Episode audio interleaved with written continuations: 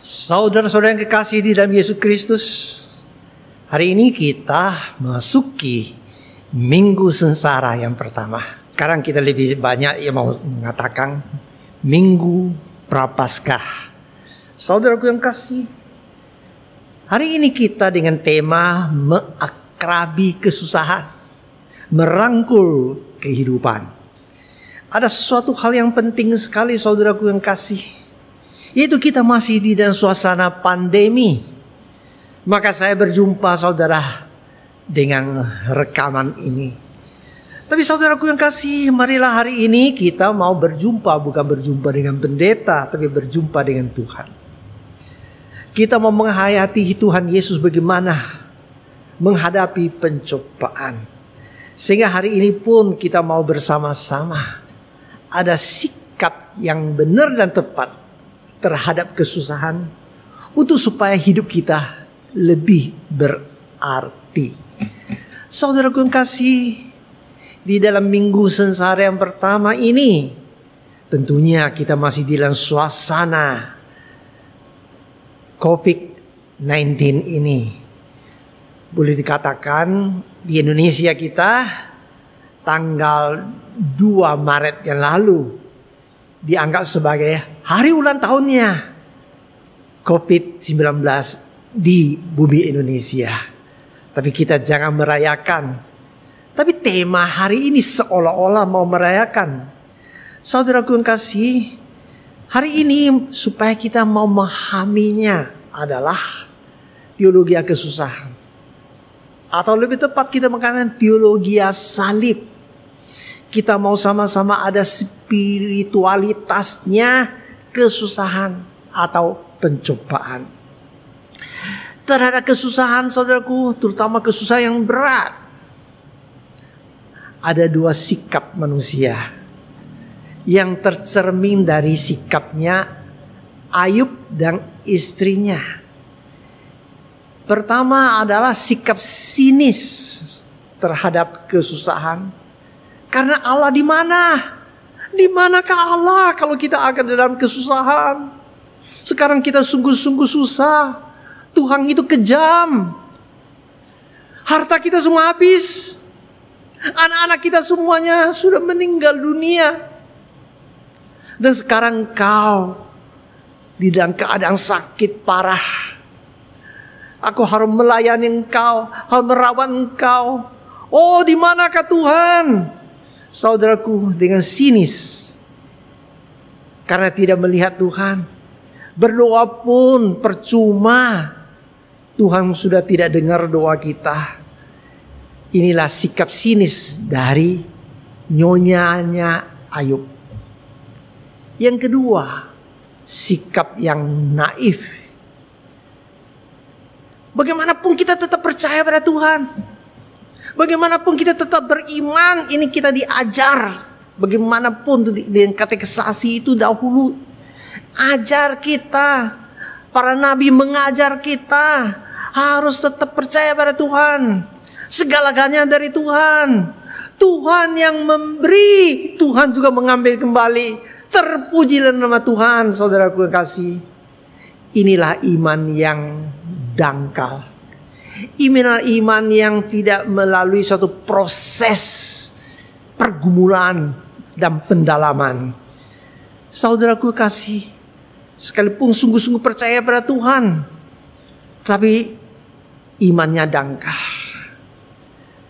Pokoknya Tuhan adalah baik, semuanya baik. Sekalipun di dalam keadaan susah, masa anak-anak sudah meninggal dibilang Tuhan tetap baik tetap bisa mengatakan semua baik. Inilah sikap yang naif. Oh saudaraku yang kasih, hari ini kita mau memahami bagaimana kita ada sikap yang benar yang baik. Bagaimana kita menghadapi kesusahan itu dengan mau ikuti kehendak Tuhan. Janganlah kita hanya pegang doktrin Tuhan mengatur segala-galanya. Sekalipun kurang baik, kita tetap mengakui itulah dari Tuhan. Tuhan mencipta dunia. Di dalam pasal 1 dari kejadian. Ayat terakhir mengatakan. Sungguh amat baik. Oh sungguh amat baik kalau Tuhan menciptakan. Tetapi dosa telah datang ke dunia ini. Kita harus ini sungguh-sungguh tidak bisa memahami ini. Tapi inilah catatan kita supaya kita memahami karena dosa maka manusia di dalam keadaan susah. Karena manusia tidak taat maka manusia di dalam keadaan susah. Saat ini saudaraku kita jangan percaya pada Tuhan adalah diktator. Dan kita juga tidak jangan menganggap manusia itu sebagai robot. Kehendak Tuhan itu pasti terjadi. Saudaraku, Justru di dalam kesusahan ini Tuhan sedih melihat manusia jatuh dalam dosa. Waktu Adam dan Hawa berbuat dosa, tidak mau mengikuti kehendak Tuhan. Nah, ini sesuatu hal yang sungguh-sungguh harus kita melihat. Suatu kenyataan. Sehingga terjadilah akibat dosa itu adalah maut. Sehingga terjadilah kesusahan di dunia ini. Saudaraku kasih, marilah kita ada iman yang sungguh-sungguh. Bukan dengan iman percaya segalanya adalah takdir, semuanya sudah diatur demikian rupa. Marilah kita menghayati ada tanggung jawab kita. Bagaimana menghadapi kesusahan ini. Dengan berdoa yang benar. Waktu kita berdoa, Tuhan demikian dekat. Sekalipun doa kita tidak dikabulkan segera tapi ada dua hal yang harus kita belajar. Satu, kita harus belajar bisa sungguh-sungguh sabar. Kedua, kita harus terus belajar juga bagaimana tetap ada kemurahan hati. Inilah karakter baru. Karena kesusahan merupakan suatu proses untuk melatih iman kita. Untuk melatih kita ada harapan yang tepat untuk melatih kita supaya kita benar-benar ada kasih, memahami kasih Allah, menghayati kasih Allah dan menyatakan kasih Allah. Rasul Paulus di dalam 1 Korintus pasal 13 ayat 4 ingatkan kita. Kasih itu sabar. Kedua, kasih itu murah hati. Inilah dua karakter yang penting sekali supaya kita terlatih, terlatih iman kita, terlatih harapan kita, terlatih supaya kita makin memahami kasih, makin menghayati kasih, sehingga kita di dalam kesusahan itu kita bisa belajar sabar, belajar tabah, belajar tetap percaya. Sekalipun melalui suatu pergumulan. Saudaraku kasih, Kesalahan Ayub karena dia tidak bisa memahami perasaan istrinya sebagai seorang ibu. Anak-anak semuanya sudah meninggal dunia seketika. Sungguh-sungguh tidak bisa dia terima. Ayub masih bisa terima. Tapi ketika ada kesusahan demikian beratnya. Dia harus bisa menghibur dan menguatkan istrinya. Tapi dia malahan menegur istrinya Oh saudaraku kasih, memang ini ada suatu proses. Kesusahan adalah suatu proses di mana kita lebih dekat dengan Tuhan. Proses di mana kita lebih memahami kehendak Tuhan. Proses di mana kita menjadi anak Tuhan yang lebih taat. Saudaraku, marilah kita mau melihat suatu pemulihan dalam diri Ayub. Pasal 42. Di sini saudaraku kasih, dia mengatakan, dahulu hanya dengar tentang Tuhan. Sekarang dia melihat dengan Tuhan. Dia melihat dengan mata sendiri siapakah Tuhan itu. Dia berjumpa dengan Tuhan. Dia melihat dengan imannya, dia melihat dengan mata rohaninya, dia sungguh-sungguh melihat Tuhan saudaraku. Dia sungguh-sungguh berjumpa dengan Tuhan. Dia sungguh-sungguh lebih dekat dengan Tuhan. Dia sungguh-sungguh sudah terjadi suatu pembaruan imannya. Pembaruan harapannya. Pembaruan cinta kasihnya. Di sinilah dia memahami makna kayu salib itu saudaraku kasih.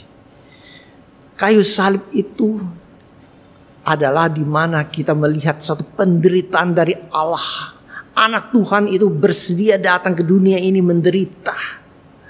Anak Tuhan itu menjadi manusia, saudaraku, untuk menanggung segala dosa manusia.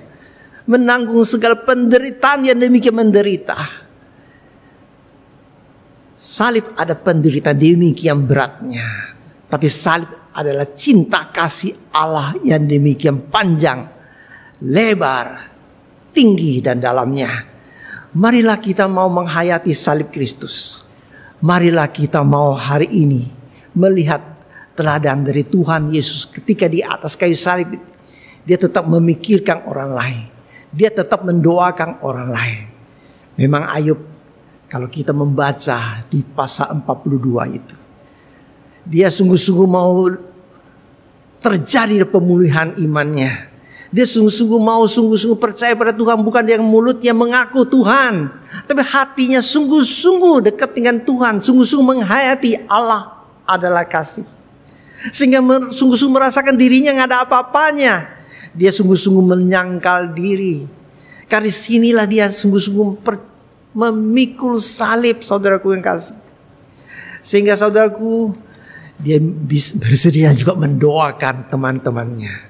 Dia tidak rasa kesal terhadap teman-temannya lagi.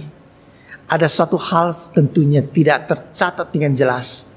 Tapi pastilah dia terjadi pemulihan dirinya dengan istrinya. Sehingga Tuhan terjadilah mujizat. Sehingga mereka mempunyai anak-anak baik laki-laki dan perempuan. Indah sekali saudara. Marilah hari ini kita melihat teladan hidup kita hanyalah Tuhan Yesus Kristus. Bukan Ayub. Tapi Tuhan Yesus. Karena Tuhan Yesus di atas kayu saliblah dan dia mengingatkan kita barang siapa mau ikut aku dia harus memikul salibnya. Dia harus menyangkal dirinya. Dia harus mengikut Tuhan dengan setia dan baik. Inilah yang paling penting saudaraku. Bila kita di dalam kesusahan. Kita sering kali demikian egois. Bila kita dalam kesusahan. Seringkali kita tidak bisa sabar. Apalagi kesusahan demikian berat. Dan kesusahan demikian panjang tapi marilah kita di dalam kesusahan. Kita mau belajar. Satu, sungguh-sungguh sabar. Karena ini karakter yang penting sekali dari cinta kasih. Kita sungguh-sungguh bisa sabar. Dengan senyum menghadapi segala kesusahan. Yang penting itu bukan kesusahan karena dosa. Itu adalah kesusahan di mana memang dunia ini banyak kesusahan. Di mana juga demikian banyak orang-orang susah yang menyusahkan orang. Tapi marilah kita harus sungguh-sungguh sabar dan sungguh-sungguh bermurah hati. Kita jangan memikirkan diriku susah. Justru orang Tuhan telah memberi hidup. Biar hidupku bukan asal hidup. Sekalipun aku di dalam keadaan hidup setengah hidup, setengah mati. Tapi aku mau hidup untuk Tuhan Yesus. Mau belajar seperti Tuhan Yesus. Mau sungguh-sungguh menjadi berkat. Saudara-saudara yang kekasih, marilah kita sama-sama berdoa. Allah Bapa, bila kami di dalam kesusahan, kami sering kali mau dikasihi. Kami butuh dihibur. Kami butuh dikuatkan. Seringkali kami dengan sikap sinis dan sering kali kami dengan sikap naif. Tolonglah kami sungguh-sungguh bisa melihat sikap Tuhan Yesus Kristus yang kami sama-sama melihat juga sikap Ayub pada pasal yang terakhir. Dia sungguh-sungguh ada iman yang teruji dan terpuji. Tolonglah kami di dalam minggu prapaskah yang pertama ini. Kami sungguh-sungguh bisa belajar. Belajar bagaimana mengakrabi kesusahan dan merangkul kehidupan. Bila kami semuanya sungguh-sungguh bisa belajar mengikut Tuhan Yesus dengan setia. Belajar seperti Tuhan Yesus sehingga kami tahu bagaimana memikul salib, menyangkal diri dan mengikut Tuhan Yesus dengan benar dan baik. Amin.